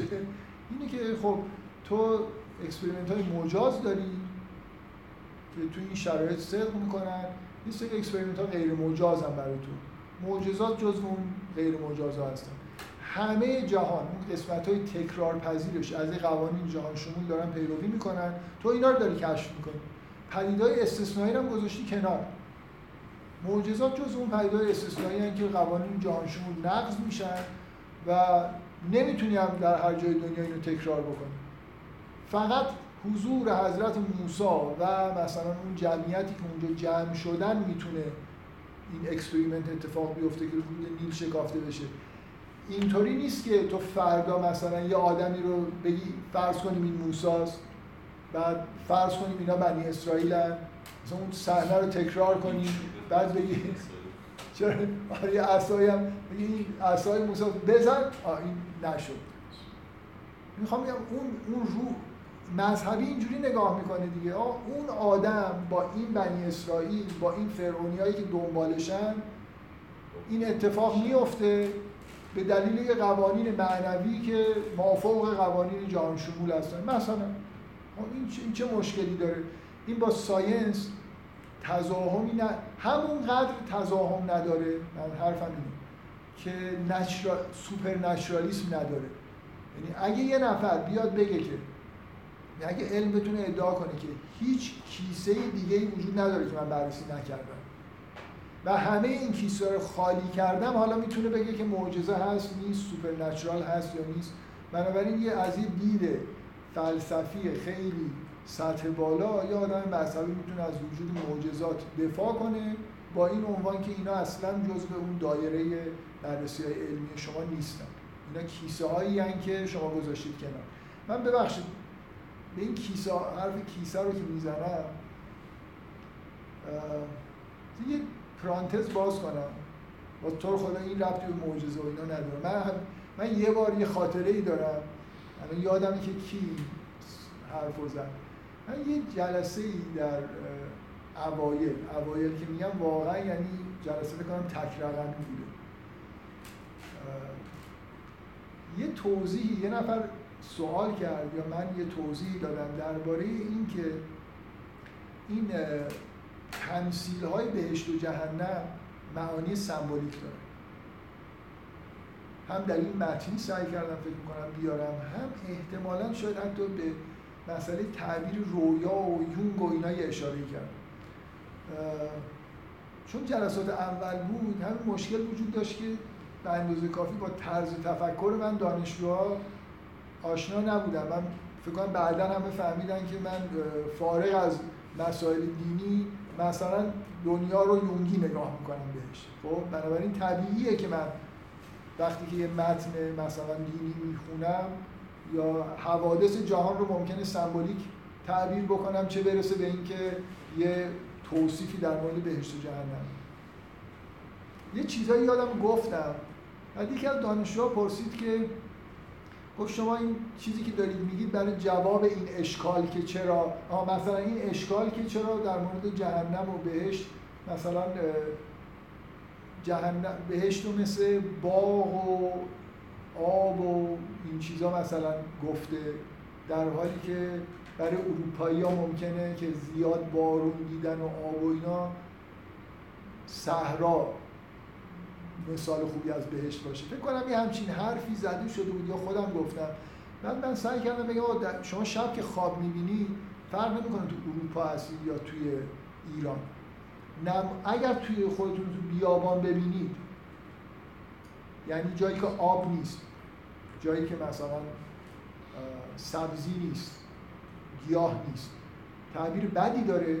و اگر خودتون توی در واقع حرف من این بود که یه زبان نچرالی وجود داره از روانی که تو رویاها ظاهر میشه یونیورساله. حالا حداقل توی دیدگاه مثلا یونگی تا حدود زیادی یونیورساله. و این که شما تجربه های زندگیتون شما رو مثلا فرض کنید به بیابان علاقمند کرده باشه این معنیش این نیست که اون زبان نچرال شما یا اون زبان یونیورسالی که در روان شما سمبل تولید می‌کنه با تجربیات روزمره شما تغییر کرده باشه. اینا اگه بحثای تفسیر رویای اون جلسات روانکاوی و فرهنگی گوش بدید اینا یه تفسره هایی داره به همین سادگی هم که من دارم میگم نیست. تو اون جلسه من اینو گفتم اون دانشجو گفت آقا این حرفا رو که دارید می‌زنید در اینکه اون ایراد برطرف بشه. من خیلی چیزم این شد. خیلی از این ناراحت شدم که طرف احساس کرده من این چیز به این عظمت رو دارم میگم که بگم که مثلا نمی‌دونم چرا در قرآن برای بهشت گفته در جواب این اینو ساختم بابا این از من دنیا رو اینجوری می‌بینم از جمله اون ایرادی هم که یه می‌گیرن و اینجوری جواب میدم الان من خود نگرانی بینی که اصلا من کلا خیلی به مسئله معجزه به عنوان ایراد و اینا تو ذهن خودم فکر نمی کنم و هیچ کدوم این چیزایی که دارم میگم برای رفع مسئله معجزه به ذهنم نرسیده. ببخشید من اون نکته که شروع کردم بگم. وقتی در مورد این کیسه ها فکر می‌کنم شما یه چیزی رو همیشه تو ذهنتون باشه. قبلا هم حتما می‌دونم بهش اشاره کردم. خیلی وقتا این فقط در ساینس اتفاق نمیفته در حکومت های سیاسی. معمولا اینجوریه. اتفاقی که میفته اینه ما قرار مثلا فرض کنیم نظام شاهنشاهی بره جمهوری اسلامی بیاد و یه وعده هایی داده میشه که به کجا قرار برسه. بعد همینطور که زمان میگذره هر سال که 22 بهمن میاد مخصوصا در چهلمین سال قرار گزارش بدیم که چقدر جمهوری اسلامی خدمت کرده شما یه مدیر رو می‌خواید ارزیابی بکنید. موفقیت یه پروژه رو می‌خواید ارزیابی بکنید. باید ببینید که از اول چه اهدافی تعیین شده بگید که به اون اهداف رسیده یا نه. اینکه یه نفر بیاد گزارش بده که آقا در سال 1357 تعداد موبایل های کشور صفر بوده الان ما مثلا یه میلیون موبایل داریم ای اینقدر ATM داریم. من یادم نمیاد سال 57 کسی به ما وعده موبایل و ATM و اینا. یه وعده دیگه به ما دادن. مثلا از جمله این بود که این رژیم شاهنشاهی دزد اینا برن مثلا این رژیم ساله‌ای که دزدی نمی‌کنن توش بیاد در در چهلمین سال با افتخار میشه اعلام کرد که رکورد تاریخ دزدی از بیت المال در ایران شکسته شده. یعنی یه دزدی شد یه روزنامه کویتی اینو تیتر زد که رکورد شکسته شد. یعنی به حجم کل پولی که تو ایران وجود داره اون مبلغی که برداشتن تا حالا در تاریخ اتفاق نیفتاده بود از خزانه اینقدر بردارن. خب؟ من شما باید هر چیزی رو اینجوری بررسی بکنید تو رو خدا ساینس رو اینجوری برید ببینید اون موقعی که شروع شد. چه وعده هایی به ما دادن؟ قرار بود. من مثالی که یادم زدم این بود. در مورد تکنولوژی مثلا. گفتم من یادمه که توی چیز توی ابتدایی که بودیم یه صفحه توی کتاب فارسی ما بود یه شعری توش بود. عکس این موشک رو زده بود. کاش اینو بتونم پیدا کنم. خیلی ذهن من مونده. عکس این موشک رو زده بود و یه بچه ای که مثلا خیلی با شادی داره به زمان چیز بود دیگه هنوز تاثیرات رفتن سفر انسان به کره ماه و اینا خیلی شدید بود. این تبلیغ علم و تکنولوژی بود که تو ذهن بچه ها جا بیفته که علم و تکنولوژی چقدر مهمه ساینس چقدر مهمه. پس شعرش این بود که علم ببین ره به کجا می‌برد تا کره ماه تو را می‌برد.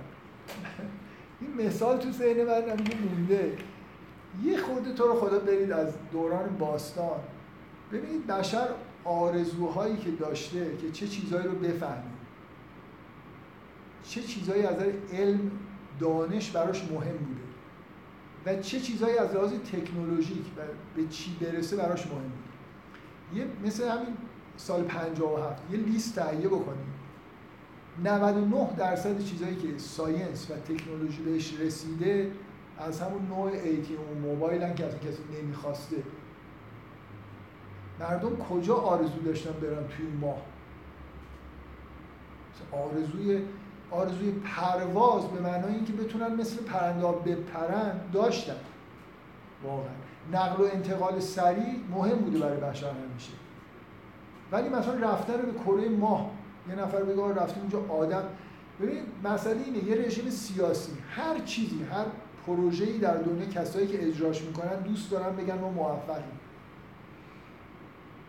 برای خاطر اینکه حس موفقیت مهمه برای اینکه پروژه ادامه پیدا کنه. بالاخره ساینس باید ساینس و تکنولوژی باید پول بگیرن از یه جایی دانشگاه. باید بگن ما خیلی پیش رفتیم به همه آرزوهای بشر رو داریم بهش می‌رسیم. بشر مثلا عمر جاویدان می‌خواست. آرزوها رو نگاه کنید واقعا لیست بکنید از تو ادبیات و متون باستانی. ببینید مثلا تا هزار سال قبل چه چیزایی ثبت شده؟ توی داستان ها چه چیزایی مردم دوست داشتن؟ مثلا عاشق باشن خانواده اینا اصلا علم و تکنولوژی توی این زمین ها که نرفته. حرفی که من می‌خوام بزنم اینه شما سوالای علمی قدیمی رو نگاه کنید بیشترش در مورد انسانه. بیشترش در مورد اینکه چجوری مثلا فرض کنید باید زندگی کرد. ابهامایی که وجود داشته که این کارو بکنم یا اون کارو بکنم این درسته یا اون غلطه. نه فقط کارهایی که انجام میدیم درباره حقیقت انسان. اصلا اون کیسه های شما علم رو نگاه می‌کنید علم رفتی درباره ذرات بنیادی مثلا یه تحقیقاتی یعنی سوالی اونجا خیلی وجود نداشته. می‌خوام بگم کیسه هایی که کنار گذاشته شده درباره انسان جامعه انسانی هزاران چیز. درباره رویا همیشه مردم دوست داشتن بفهمن این چیزهایی که توی خواب می‌بینن معنیش چی به آینده ربط داره یا نه. صد سال پیش فروید اینو بعد از مدت ها که تمسخر آمیز باش برخورد می‌کردن شروع کرد. و کم و بیش میشه گفت که یه دانشی به وجود اومد که هنوزم که هنوز جز ساینس حساب نمیکننش. می‌خوام بگم شما یه لحظه برید دنبال این که سوالای اصلی درباره جهان چی بوده. اینا 99 درصد تو کیسایی بودن که اصلا جزو علم نیستن. علم جهان بیجان چیز رو بررسی می‌کنه. جهان غیر انسانی در حالی که کنجکاوی های بشر بیشتر حول خودش بوده درباره احساسات خودش درباره آینده خودش این چیزها بیشتر مورد توجه بوده. بنابراین اینجوری نیست که نیت کرده باشیم که این سوالا رو جواب بدیم و بعد بهش رسیده باشیم. به هر چی رسیدیم میگیم همون مهمه. شعر براش درست می‌کنیم تبلیغات براش درست می‌کنیم. می‌خوایم بشر رو قانع بکنیم که تو از اولی که خودتو شناختی می‌خواستی بری کره ما. ما مال بردیم. فکر کنم ژول ورلینا تو اون محدود اولین بار یه آرزویی به وجود اومد که بریم کره ماه مثلا. عرفا نمی‌خواستن برن کره ماه. کنجکاوی های بشر درباره جهان توسط علم پاسخ داده نشده. اصلا نمی‌خوام می‌خوام بگم تو case های بررسی نشده است. اونایی هم که اصلا اون experiment ها در موردشون قابل انجام نیست. پرانتز بسته. می‌خوام سوالا رو در بیارید ببینید علم و تکنولوژی به کدوم؟ چیزهایی که ما دوست داشتیم بدونیم به کدوم؟ چیزهایی که میل داشتیم انجام بدیم؟ ما رو رسوندیم. بله. مثلا؟ بله. بیماری بیماری خب خیلی کنجکاوی داشتم چجوری وجود میاد چجوری میشه درمان آفرین. آره. خیلی- جواب- خیلی آره. خیلی خیلی مهمه. من من نگفتم که هیچی جواب داده نشد. در مورد بیماری ها واقعیت اینه که اتفاقی که افتاده خیلی scientific نیست. یعنی باز اینکه ببینید یکی از چیزهایی که همین مثلا جمهوری اسلامی در چهلمین سالگرد انجام داد اصلا خیلی کارهایی که انجام شده کار جمهوری اسلامی نیست. ولی چون تو این چهل سال انجام شده جز بیلان کارا میارن. الان بیماری ها ماجراش چی؟ اصل ماجرایی که اتفاق افتاده مثلا بهداشت. یعنی بیماریایی که میمدن جارو می‌کردن تاون و این حرفا ما هنوزم نمی‌تونیم باشون مقابله ای بکنیم. اگه یه نفر گرفتار بشه خیلی چیزا دارو نداره. و خیلی از بیماری ها مثل سرطان. که الان خیلی مسئله شایعه ما اصلا علتش هم حتی نمی‌دونیم درمانی هم براش داریم. بیشترین پیشرفتی که کردیم اینه که تونستیم سیستم های بهداشتی آب بهداشتی فلان این چیزها رو در واقع درست کردیم. چقدر می‌تونید بگید که این بیماری های واگیری که دیگه واگیر نیستن نتیجه علم پزشکیه که دیگه اتفاق میافتن ولی نمی‌ذاریم اینا. قرنطینه درست می‌کنیم یه راه های عملی پیدا کردیم که نمی‌تونید بگید اینا ساینتیفیکن دقت می‌کنید؟ ما الان در مورد منشأ بیماری ها خیلی ابهاما به وجود اومده. من یه بار یه صحبتی اینجا کردم. چقدر واقعا ویروس ها عامل بیماری هن. چقدر سیستم ایمنی نقص سیستم ایمنی بدنی که باعث بیماری میشه. ما سیستم ایمنی بدن رو هنوز خیلی خوب نمی‌فهمیم. خیلی در حال فهمیدن یه چیزایی هستیم. ولی اینکه این داروها خوب عمل می‌کنن نمی‌کنن خودشون عوا... چیزای جانبیشون چیه؟ ببینید یه بار اینه که من بگم که هیچ پیشرفتی حاصل نشده. من اصلا کلا این ادعا رو نکردم. گفتم لیست بکنید ببینید که آرزوها و مشکلات بشر. ایشون داره در مورد مشکلی که خیلی دوست داشتن که اینو در واقع نبینن صحبت می‌کنن. ما جلو بیماری ها رو نتونستیم بگیریم. همه بیماری ها رو نمی‌تونیم مداوا بکنیم. ولی خب به نظر میاد که مخصوصا تو زمینه بهداشت من تاکیدم اینه. تو زمینه بهداشت پیشرفت‌های بزرگی کردیم که scientific نیستن. بیشتر برمیگردن مثلا. شما یه ویروسی ایجاد میشه به اسم سارس.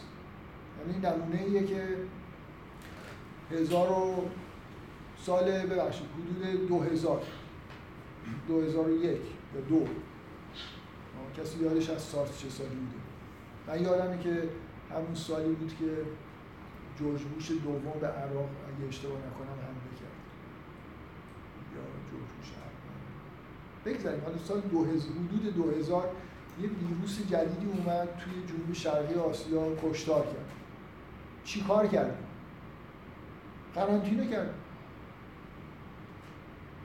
نه دارو براش درست کرد. اصلا ویروس ها رو که ما نمی‌تونیم الان فهمیدیم که کلی بیماری ها همه ویروسی هن دارو هم نمیشه داد. چی کار می‌کنیم؟ واکسن درست می‌کنیم یعنی اون ویروس رو ضعیف تزریق می‌کنیم به اضافه این که قرنطینه ایجاد می‌کنیم بیشترین چیزی که باعث شد که سارس نصف جمعیت که دنیا رو از بین نبره مسئله ارتباطات و سیستم کنترلی که توی دنیا به وجود میاد اینا science نیست. دقت می‌بینید منظورم چیه؟ می‌فهمید واقعا. واکسیناسیون science نیست. ربطی به این نداره که من اون ویروس رو چقدر شناختم. نه واکسیناسیون نه قرنطینه. قرنطینه چیزی که از قدیم هم وجود داشته. بشر به یه جایی رسید. ارتباط اگه به من بگید سارس و چه چیزی از بین برد ارتباطات. تکنولوژی ارتباطات. بلافاصله وقتی میگه خبرگزاری های دنیا گزارش میدن. هواپیماها مسافرت کنترل میشه. آدما رو نمی‌ذارن از اونجا برن. یه سیستم ارتباطی باعث میشه که جلوی شیوع این ویروس رو بگیرن. نه اینکه ما بتونیم ویروس رو از بین ببریم. اصلا نکته اول که هزار تا نکته 999 تاش اینه. من نگفتم که علم پیشرفت ایجاد نکرده که شما بخواید مثال نقض بزنید. من میگم که نقض نزدم یعنی گفتم در اون جهت هست. یعنی داره حرکت می‌کنه. آخه مثلا همون همون بیماری من به نظر من در جهت من من, من حرفم اینه. الان همین الانی که دارن انگار می‌خوان بگن که ساینس همه چیز رو حل کرده و به همه سوالا جواب داده و این حرف اگه کیسه اصلی که برداشت لاقل کیس همون کیسه اصلی بشره حرف من اینه. برید لیست بکنید. همینطوری که الان شما به ذهنتون رسید بیماریایی که از مشکلات بشر در طول تاریخ بود. برید لیست کنید ببینید مشکلات و سوالا و تکنولوژی های مورد لزوم بشر چه چیزایی بوده. بعد ببینید چقدرش با این چیز سازگار دیگه. بگید 20 درصد مثلا. یه جواب پیدا بکنید. نکته اینه که من حرفم اینه. ساینس کسایی که خیلی علم گرا هستن طوری رفتار می‌کنن انگار همین سوالایی که جواب دادن هم سوالایی بوده که بشر می‌خواسته بهش برسه. منم حرفم اینه که اینجوری نبوده. و می‌خوام بگم خیلی از اون سوالایی که بشر می‌خواست بهش برسه اصلا تو کیسه نیست جوابشون. برای اینکه با اون نوع experiment های که بهش measurement انجام داد در نمیان. یه چیزای دیگه ای هستن مثلا مربوط به عالم انسانی. بذارید من 20 دقیقه وقت فکر می‌کنم دارم. بحث به جایی برسونم. خوشبختانه این جلسه اصلا هیچی از اون متن اسب و فلان و اینا نمیگیم. لاغل این وسط یه جلسه. البته چیز بود خوب بود که می‌خواید 20 دقیقه رو بخونم.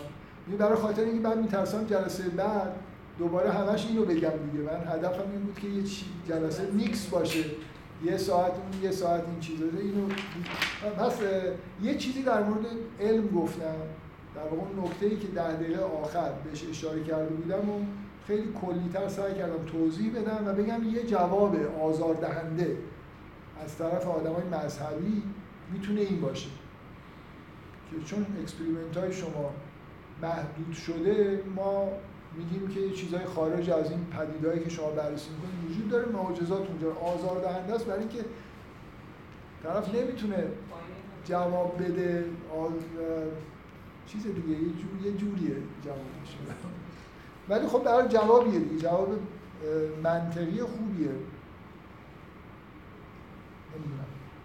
و جواب طرف مقابل هم تنها چیزش اینه که باید بگه که همه چیز تو این کیسه است و من همش رو در آوردم و اگه اینو نتونه بگه اصلا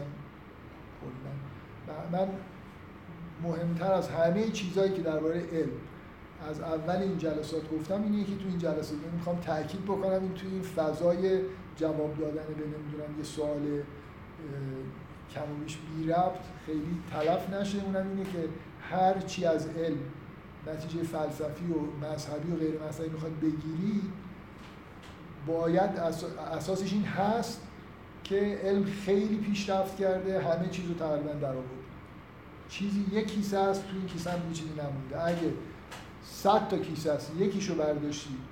از 99 تا گلوله توش هم یه دونه رو در آوردی مثلا چیزی نمی‌تونی بگی. و این جمله رو کی گفته؟ که من مثل نیوتون گفته. من احساس کودکی رو دارم که در یه ساحلی قدم می‌زنه و این گوشماهی هایی که مثلا این صدف هایی که اونجا بوده رو چند تاشو برداشتم نمی‌دونم نگاه کردم. یه چیزی حسه در آخر عمرش این گفته که تحقیقات علمی من اینه که مثل اینکه توی ساحلی هم یه بازی کردم چند تا گوشماهی رو نگاه کردم. اگه حس شما نسبت به ساینس امروز این باشه هیچ نتیجه ضد مذهب هیچ نتیجه فلسفی ازش نمی‌گیرید. حسشون این نیست. حسشون اینه که یا کارو تموم کردن یا دیگه چیزی نبوده تموم و این خیلی چی ادعای واهی مذبوحانه از این کلمه که توی رادیو تلویزیون زیاد میشنوی ادعای عجیبی. اگه اگه مواجه بشم باهاش فکر می‌کنم خجالت می‌کشم بگم ما اینجوری فکر می‌کنیم. ولی ته همه ادعاها همین هست. یعنی از اینجا میاد که حس اینکه علم همه چیز رو تموم کرده وجود داره. خب.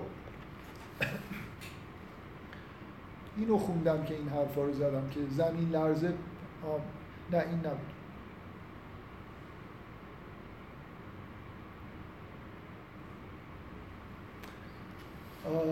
یه چیزیش مربوط به معجزه خوندم این که فکر کنم همین گفتم که ایراد گرفته که زمین لرزه ها punishment from God هستن و این scientific error داره که اینو البته ربطی به معجزه نداره فکر کنم اینو که خوندم یه چیزی در جلسه قبل در معجزه گفتم نه اینکه به الان مثلا ببینید جلوتر من جلوی بعضی از آیتما نوشتم معجزه. مثلا فرض کنید supernatural destruction of cities. اینکه شهرهایی به صورت ماورای طبیعی نابود شدن. بلای آسمانی نازل شده. این scientific error داره. یا همینجور جلو بری درباره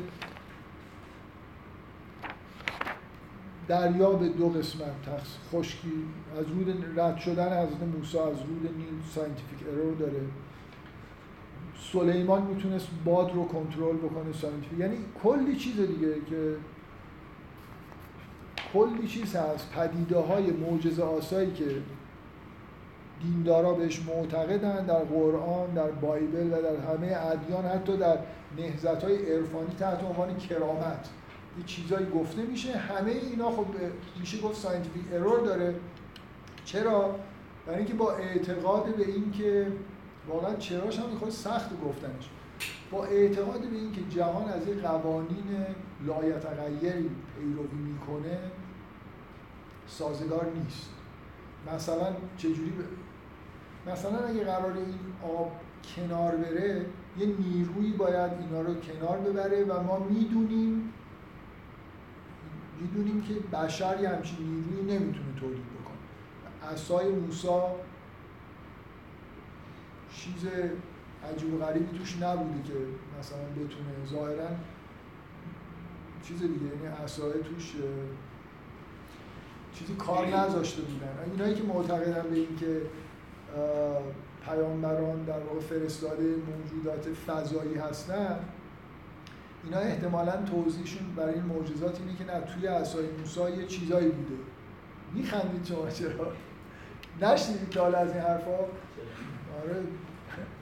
یکی اون آقای فوندانیکن که اون کتاب های عرابه خدایان اینا نوشته میگه که تابوت عهد یه پیل الکتریکی بوده و توضیحاتی هم که در مورد ساختش هست همینو نشون میده.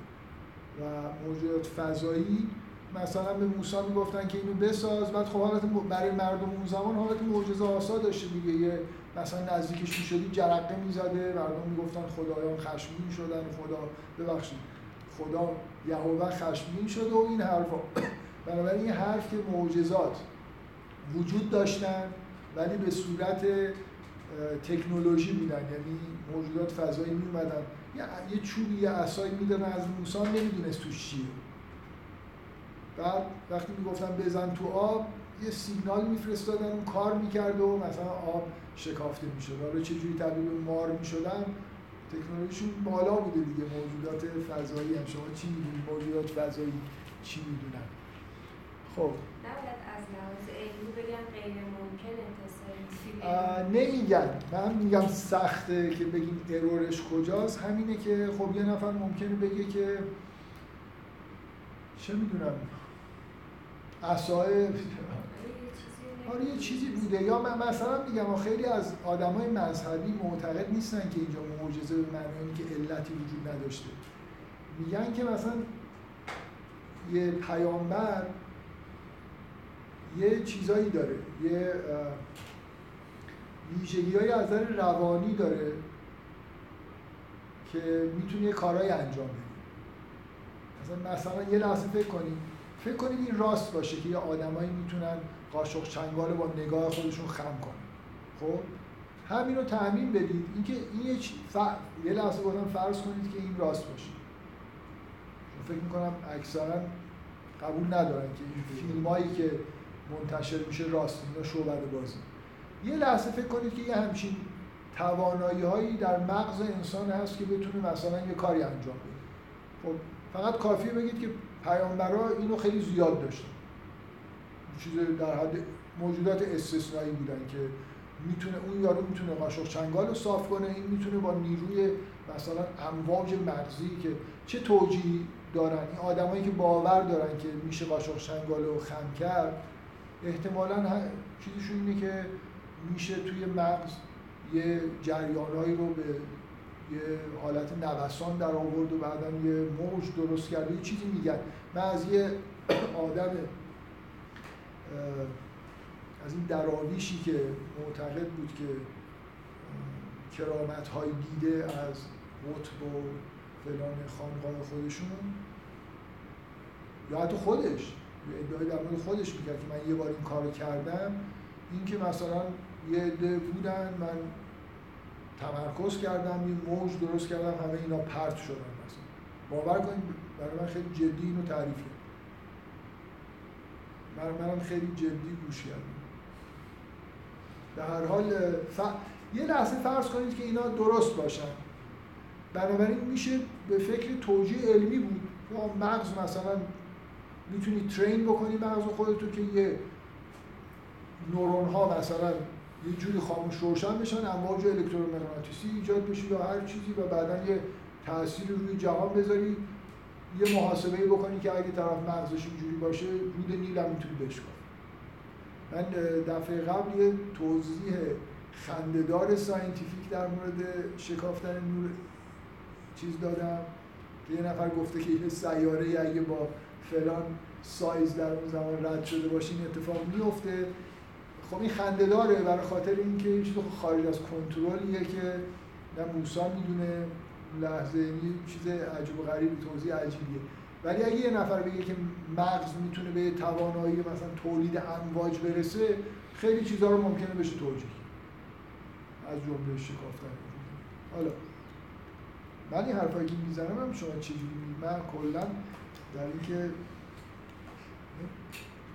با چیز حس مثبت نمیگم حالا که مثلا معجزات در اثر اینجوری میگم مثلا نورون و اینا میگم انگار جدی داره میشه موضوع که حالا مثل موضوع جن و میکروب و اینا گفتن یه خیلی جدی گرفتن. من حرفم من می‌خوام بگم اینا scientific error نیست.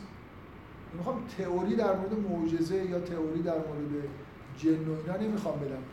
طرف مقابل میگه اینا error ن شما باید یه چیز جوابهایی بدید که نشون بده که error نیستن. مثلا توی یه چیز دیگه میفتن ناشناختن یا در واقع مثل این نکته ای که ایشون الان پرسیدن.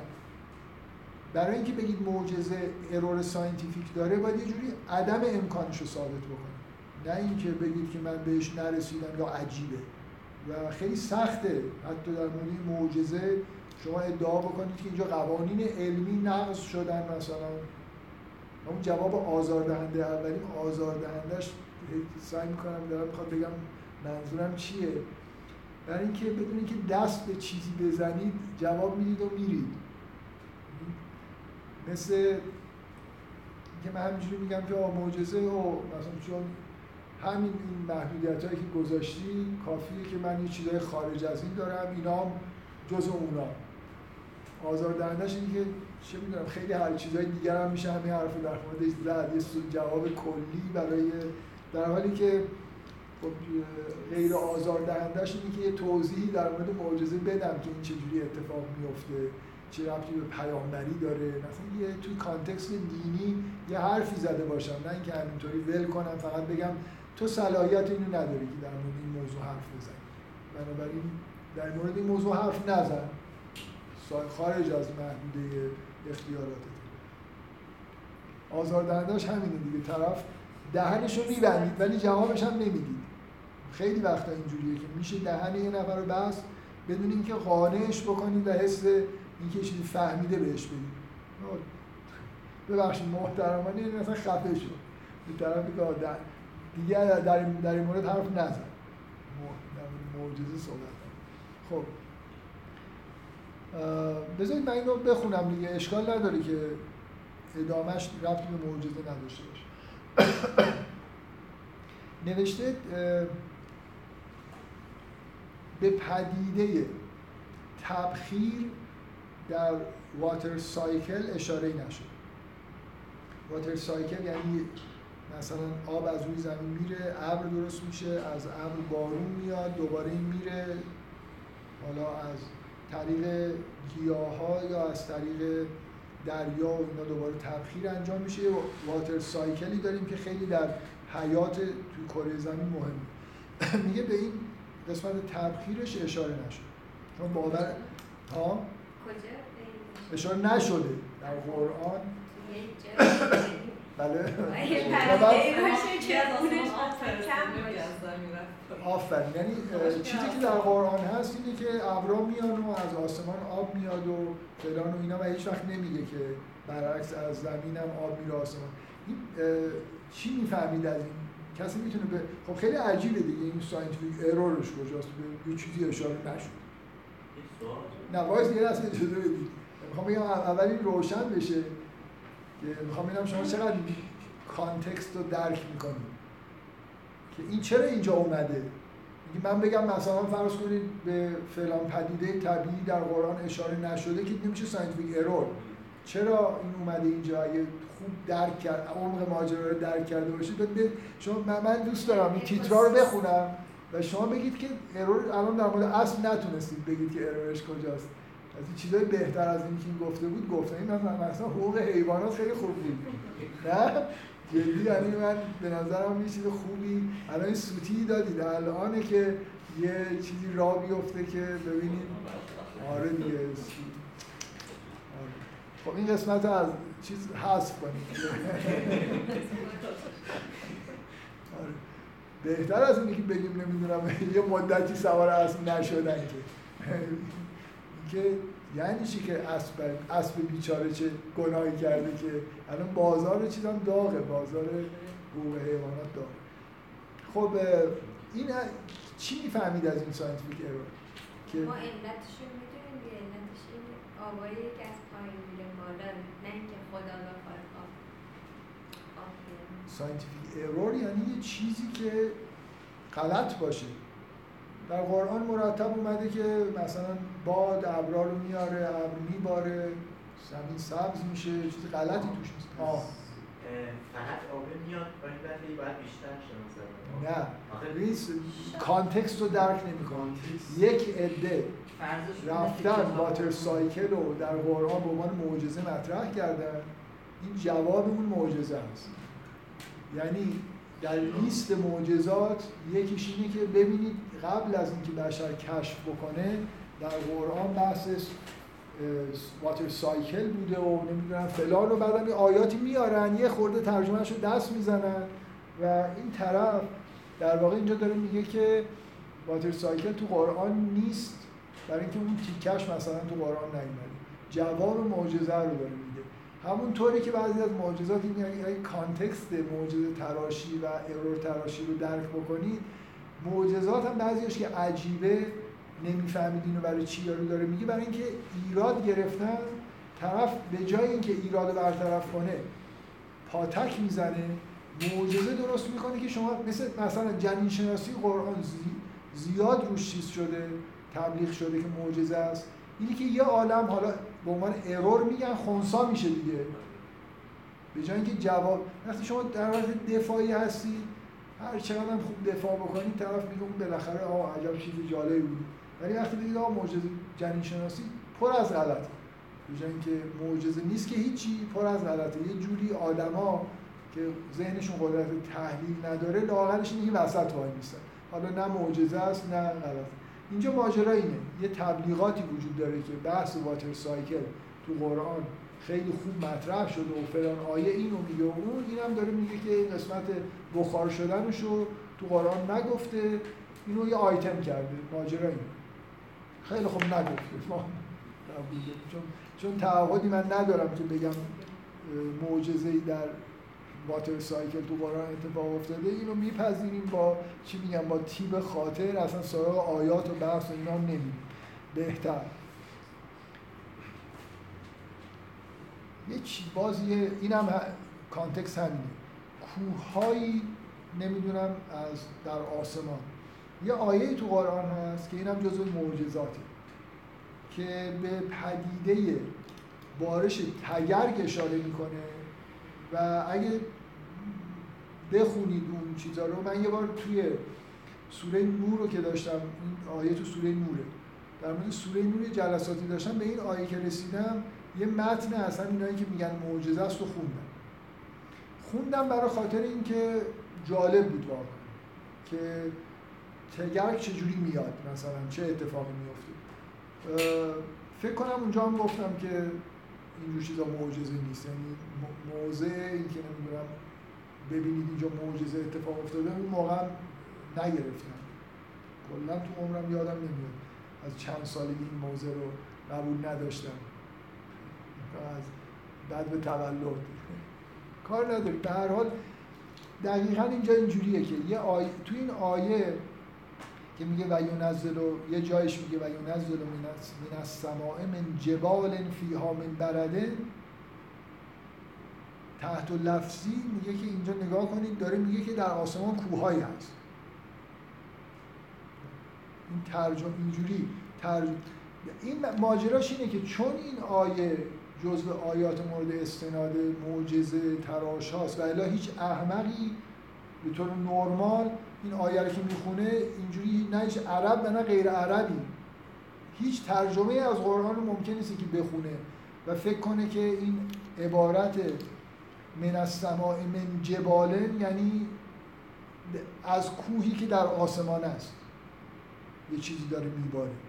ولی خب گفته دیگه این خونسا کردن تبلیغاتیه که در مورد این آیه شده که اینجا گفته شده که در آسمان کوهستان هایی وجود داره. Mountains of hay in the sky این عنوان این چیز. قبول کنید که این جلسه رو اگه من با این یه جایی رسیده بودم نمی‌شد واقعا خدا شاهد یعنی هر کاری کردم نمیشه این آدم این جلسه بیاد اینا رو مثلا بخونه جواب بده. یه بله. برای تفن به یه جایی رسیدیم مثل چیز میمونه. برای تفنن مثلا میشه ورقی هم بزنیم اینجا رو آره برای خستگی در کردن. باز دوباره بعدیش اینه که خداوند مثلا سائقه رو برای حمایت از مردم سامی استفاده کرد. این باز دوباره توی اون کانتکست معجزه و اینکه نمی‌دونم حوادث طبیعی معنیدار هستن و نیستن. لازم یعنی لازم نیست در مورد تک تک اینا بحث بکنم خب، یک سوال داشت کسی؟ بله. بله. خب ببینید، ببخشید. چهار تا سه تا آیتم گفتم به عنوان پایان و یه چیز جدیتر در مورد معجزه رو قرار اول جلسه آینده بگم که امروز اگه می‌گفتم 20 دقیقه سرترش هم می آوردم ولی فکر کنم خب معمولا این چیزی میمونه برای هفته آینده طولش رو بیشتر می‌کنم که این متن ما رو خیلی اذیت نکنه. سوالتون بگید هشت شد. این که میگن مثلا اینجوریه که فرض می‌کردن اون زمان مردم هیچ این این اتفاقا چیز نکته ای که میگید نکته مهمیه. برای خاطر اینکه مثلا شما از ریاکشن مردم اون زمان می‌تونید بعضی چیزها رو بفهمید. که چه چیزایی براشون عجیب بود چه چیزایی نبود. یعنی بالاخره یه چیزایی در تاریخ ثبت شده. و نه در عربستان نه در هیچ جای دیگه ای من فکر نمی کنم. حتی توی داستان جک و لوبیای از اسرارآمیز کوه در آسمان نیست. قصر ممکنه بالای ابرا باشه. و بنابراین همین کافیه که شما بفهمید که این اون معنی رو نمیده. و مثلا ببینید من یه چیزی واقعا جدی دارم. باز خارج از این کانتکست چیزی می‌خوام بگم که هدر نره یه بار کوچکترین چیزی خیال در قرآن بوده صد برابر در براش داستان سازی شده. یعنی اگه ذره این متن عربی معنیش می‌شد این برداشت کرد که کوهی در آسمانه ذهن مردم اون دوران اینطوری بوده دانشمنداشون ها مردم عوام شما تفاسیر معتبر رو بخونید. در تفسیر تبری ببینید درباره کشتی نوح چه داستان سراییایی شده کوچکترین چیزی که یه خورده عجیب و غریب بوده رو برداشتن بنابراین میشه یه ملاک در نظر بگیرید. اگه چیزی خیلی اگزجر شده توی متنهای بعدی نیومده هیچ کی اینجوری نفهمیده. الان کافی بود به مفسرین یه نخ می‌دادید که یه کوهی در آسمانه. این که این کوه کجاست نمی‌دونم جنسش چیه. پیغمبر داشته می‌رفته معراج از روی این کوه رد شده داشته میافتاده. هزار تا داستان در موردش در میومد هیچ کسی رو نفهمیده که هیچ داستانی در موردش نیست. وگرنه دقیقا اون جاهایی که حالت عجیب و غریب داره خیلی مورد توجه مردم بوده و دوست داشتن این چیزا رو. الان برای ما عجیب و غریبه. نمی‌دونم scientific error اون موقع عشق اینو داشتن که چیزی بشنون و دورش داستان. میگم کافی شما معراج. آقا یه آیه تو قرآن هست که خداوند پیغمبر رو یک شب از مکه برده بیت المقدس. فکر کنم یه ژانر به وجود اومد دیگه معراج نامه که چه اتفاقایی افتاده اصلش چجوری بوده. بعد رفته آسمان ها رو یکی یکی رفته بالا. چیا دیده؟ اصلا مجموعه معراج نامه ها رو. شما مشترکاتش رو حذف بکنی من قسم می‌خورم ده جلد کتاب کلفت می‌تونید در بیارید که چه اتفاقایی اون شب افتاده برای پیغمبر تو قرآن فقط نوشته که به طور معجزه آسا خداوند یک شب حالا جسم یا روح پیغمبر رو سیر داد به سمت بیت المقدس تموم شد. کل آیه همینه. و می‌خوام بگم این این نکته مهمیه. یعنی چیزی که شما دارید میگی که اگه یه چیز عجیبی در قرآن بود مثل همین که کوهی در آسمانه و مردم چیز این شکلی میفهمیدن عشق اینو داشتن دیگه. همونطوری که شما متون درباره جهنم و مثلا برید مطالعه بکنید. یه ژانر جهنم شناسی دارید. ببینید چیا تخیل کردن از این چند تا چیزی که تو قرآن هست چی ساختن؟ اسم گذاشتن برای انواع مارها دروازه های جهنم. بهشت. تو بهشت چه خبره؟